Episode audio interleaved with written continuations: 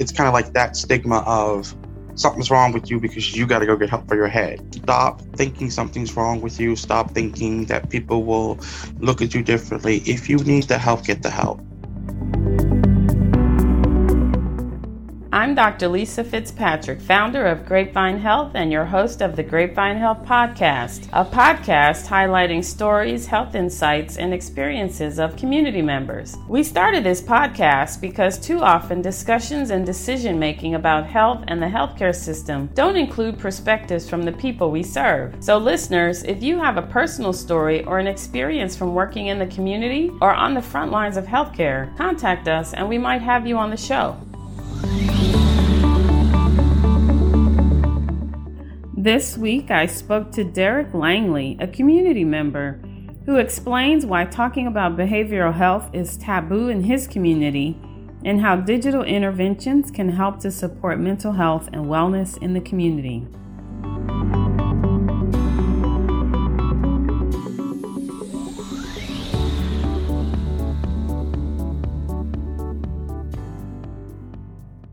Well, I, I just have a few questions here for you. So first, um, Tell me your name and uh, anything you want to tell us about yourself.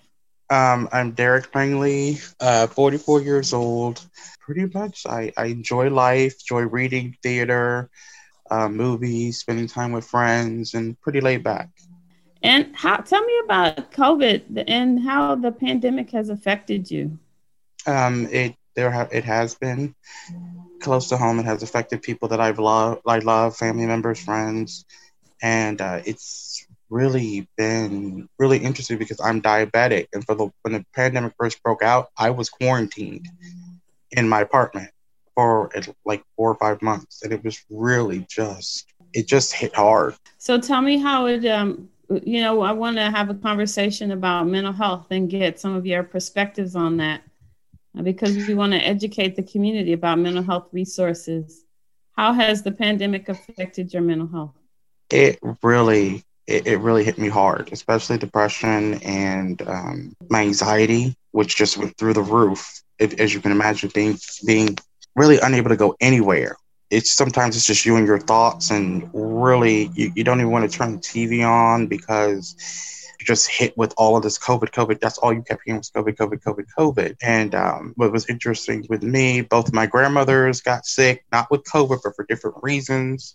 One almost had an emergency surgery. One had a stroke, and I couldn't, you know, go to see them. And I also had a very difficult breakup with my boyfriend, and I had to go through that while dealing with COVID. I was, but the thing that really saved me was the headspace. I did the headspace study, and really, I could talk about those things in doing the weekly, the daily videos, I could really talk about what was going on and use Headspace to kind of keep me calm. But really, before that, it was it was just day, the days started to blend together. It's kind of like it became one long loop of just the same thing every day. Yeah, tell people what Headspace is. Headspace is an app that has these wonderful meditation. Um, I know meditation um, sections. And you can pick the time, you can pick how long, but they have wonderful everything. If you can't sleep, they have things to help you sleep, things to stop your mind racing, things to help you relax, things to get rid of stress. Yeah, I, I recommend it to everybody. So you think Headspace should be introduced more broadly into the community? Yes, I do. Do you think people would use it? I do believe people would use it. We're living in a technical age, so literally now everybody has a smartphone of some kind. You can even get a free Obama smartphone. So, so everybody has a smartphone. and the app is easy to download, it's easy to use, and you can understand it perfectly. Well, so tell me about the um your experience trying to seek support, you know, through DC. Did it, you try to to seek some um, mental health or behavioral health support? Well, the thing that I had going for me, I already had a psychiatrist, I already had a therapist before. Okay. And the, the weird thing is, I had just met my therapist literally in January. In January, I met my new therapist, and then we, you know, I got quarantined and we couldn't go into the office. But he, my, he calls me every Saturday. My appointment is every Saturday at noon, like clockwork.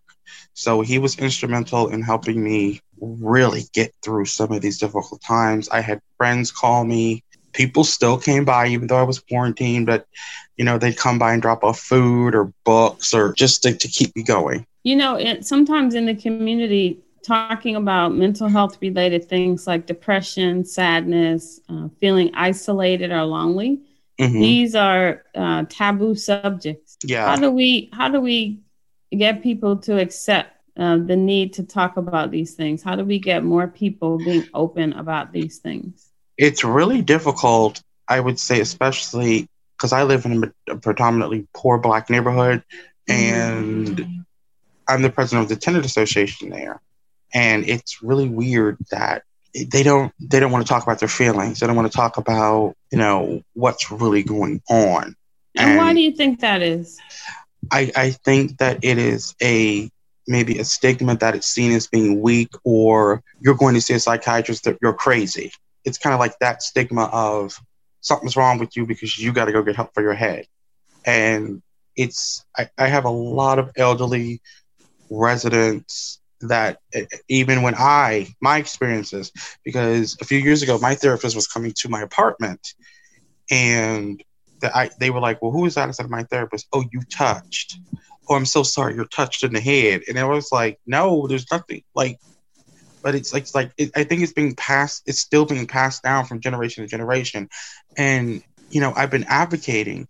It's not a bad thing to go and talk to somebody. It's not mm-hmm. a bad thing to go and tell somebody what's really going on with you.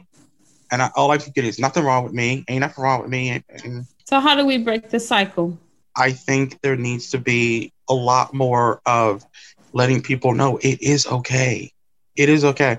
I will say this a few years ago, we did have a counselor come for, to the property for a year, mm-hmm. and it was all anonymous. You didn't have to. If you wanted to come see her, you would. We gave the number out. You could call her, and we ended up keeping her for a year and a half. So people literally. liked it. They used they, used her services. Yeah. Yes. So what happened to that resource? So we are trying to set that up again. But of course, then COVID broke out, and you know, now it's you know, it's what do we do now? Because a lot of people need that outlet. Because I'm noticing what happens is everyone was cooped up in the house, and then as soon as the restrictions lifted up, everybody came outside, and now everything is spiking again. But also, there are a lot of fights. There are a lot of people arguing with people now because they need somewhere to direct that anger and those feelings and they're doing it mm. the wrong way. So if you could des- if you could design the the mental health services for the community, what would you do? I, at this point, I would have it an open door, you know, anonymous, you know, call, come in, and unfortunately, we had it in a community room that was next to a rental office, and I think that's why it worked because it, it, it looked like people were going into the rental office and then it could come into that side door and go into the community room. So if it was set up something like that, I think more people because it the thing I, the takeaway I got from it was nobody wants anyone to know they're going to see a counselor or a therapist or something like that. And I keep telling people, you know, you can call, you can do this stuff over the phone, you can have sessions over the phone. And I don't know if that is sticking or not, but you know, let them know it's okay, it's a safe place your your information is not going to get spread all over the place. You know, people are not going to point the finger at you. If you need to talk to someone, this is a safe place for you to come and talk to someone. Mm-hmm. I think that is a big concern. Uh, seeking help within your community, and whether or not you can maintain your anonymity. Mm-hmm. Uh, as patients have said to me, I don't want people telling my business, or I don't want yeah. people knowing my business. Right. Do you think we could create a situation in which people would feel comfortable. I think uh, yes. In knowing that their information would be held confidentially. Yes, I, I, do believe. Like I said, when we had the counselor, she stayed for an extra six months because people were coming in and setting up appointments with her. Have you noticed any changes in substance abuse during the uh, or yes. substance use during yes. the pandemic? Tell me about yes. that. Um, when everyone was quarantined, and literally a week after, the mayor lifted and said, "Oh, we're going into phase two: drinking, smoking, till three or four o'clock in the morning on all of the properties in the parking lots. They actually brought out strobe lights and speakers and turned the parking lot into a club. So it was a big party. it was a big party, and this was happening every weekend. And I think it's still going on. I think one of our challenges is knowing where to put the information so that number one, people can access it, and number two, that they feel comfortable responding to it. Yes, I think that that's yes, that's it. You hit the nail. How how yeah. how do we how do we achieve that? Who who needs to who needs to offer it to people? I do know that our resident coordinator Lopa, she is this wonderful Indian woman. She we call her Saint Lopa. Uh, the residents really listen to Lopa. They listen to me. There's another person, Cassandra Matthews, they listen to. But the one, and this is where it's going to be difficult. The pre- people they seem to listen to are the older residents. The older, re- they, they look at them as like the mother and father figures, but their stigma of they're still in the because they grew up in a different era that you know something's wrong with you or you're crazy if you go see a therapist or psychiatrist. So we're trying to figure out how to break that and get them to work with us to you know help these these people get help because also we have seen a rise in domestic violence on the property. Mm. and a lot of it is these people i had one woman come to us and say i don't i didn't know where to get help. I don't know where to go to get help. And you know we we tried to steer her you know to get help but at the same time the shelters are shut down. The these things are all shut down because of COVID. And unfortunately, in DC, because of the spikes going back up, I do believe they're going to start shutting stuff down again. Because so, did of, you know where to send her, the woman who needed help with domestic violence issues? Well, we have we have several domestic. We have like five or six in place. So the first thing we did is we changed her locks because we found that the boyfriend had the, the keys. So we changed her locks we actually put her in a hotel for a week. you did this through your your community or who? Yeah, who? through the management office, through tenant associations, and through the resident coordinator. We all. Oh wow! And you have the yeah. financial resources to do yes, that. we do. we do. Property. Yes, yes, we do. So we put wow, her in a hotel wonderful. for a week and changed her locks. Um, and I do believe she's moving to another unit. I think. Wow. So there's a lot of social work in your job, isn't there? Mm-hmm. Oh, I appreciate all the all the work you're doing. Um, Thank but you. before we go, though, if if people are listening to this and they're afraid or they feel ashamed to come forward to seek help for mental health or addiction services, what's your recommendation? What are some things they can do? Stop being afraid stop thinking something's wrong with you. Stop thinking that people will look at you differently. If you need the help, get the help. Mm-hmm. Don't don't sit because I have found that when you sit and let it fester, it just gets worse and worse and worse.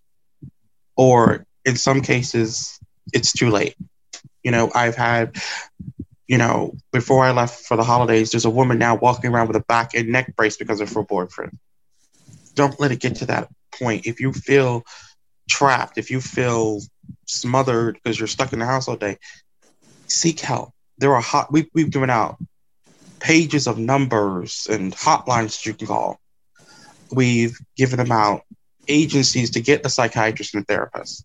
Don't sit and wait till it's too late. What should people do if they don't have a Derrick in their lives? You know where all these resources are. You you're prepared to help people. Mm-hmm. What should people do when they don't have someone like you? Pick up the phone, dial 311, dial internet services, look it up. Look mm-hmm. it up, mm-hmm. and you will find pages and pages of places of where to get help. I think that's good advice. I think we also, listening to you, I realize we have to do a better job making it easier for people to access services and helping them know exactly where to go yeah. to get what they need. So Exactly. Well, thank you for thank you for all your work in the thank community you. and for talking about this this very important issue.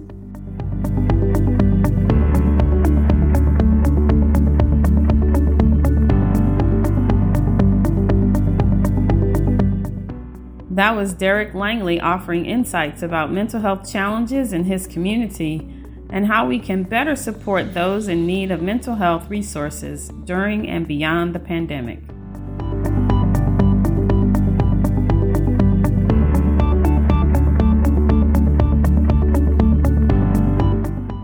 Thanks for listening to the Grapevine Health Podcast. Our producer is Nicholas Elias. Please like us on social media. You can find us at Grapevine Health on YouTube, Facebook, and Instagram, and on Twitter at Health Grapevine. Until next time, I'm Dr. Lisa, signing off.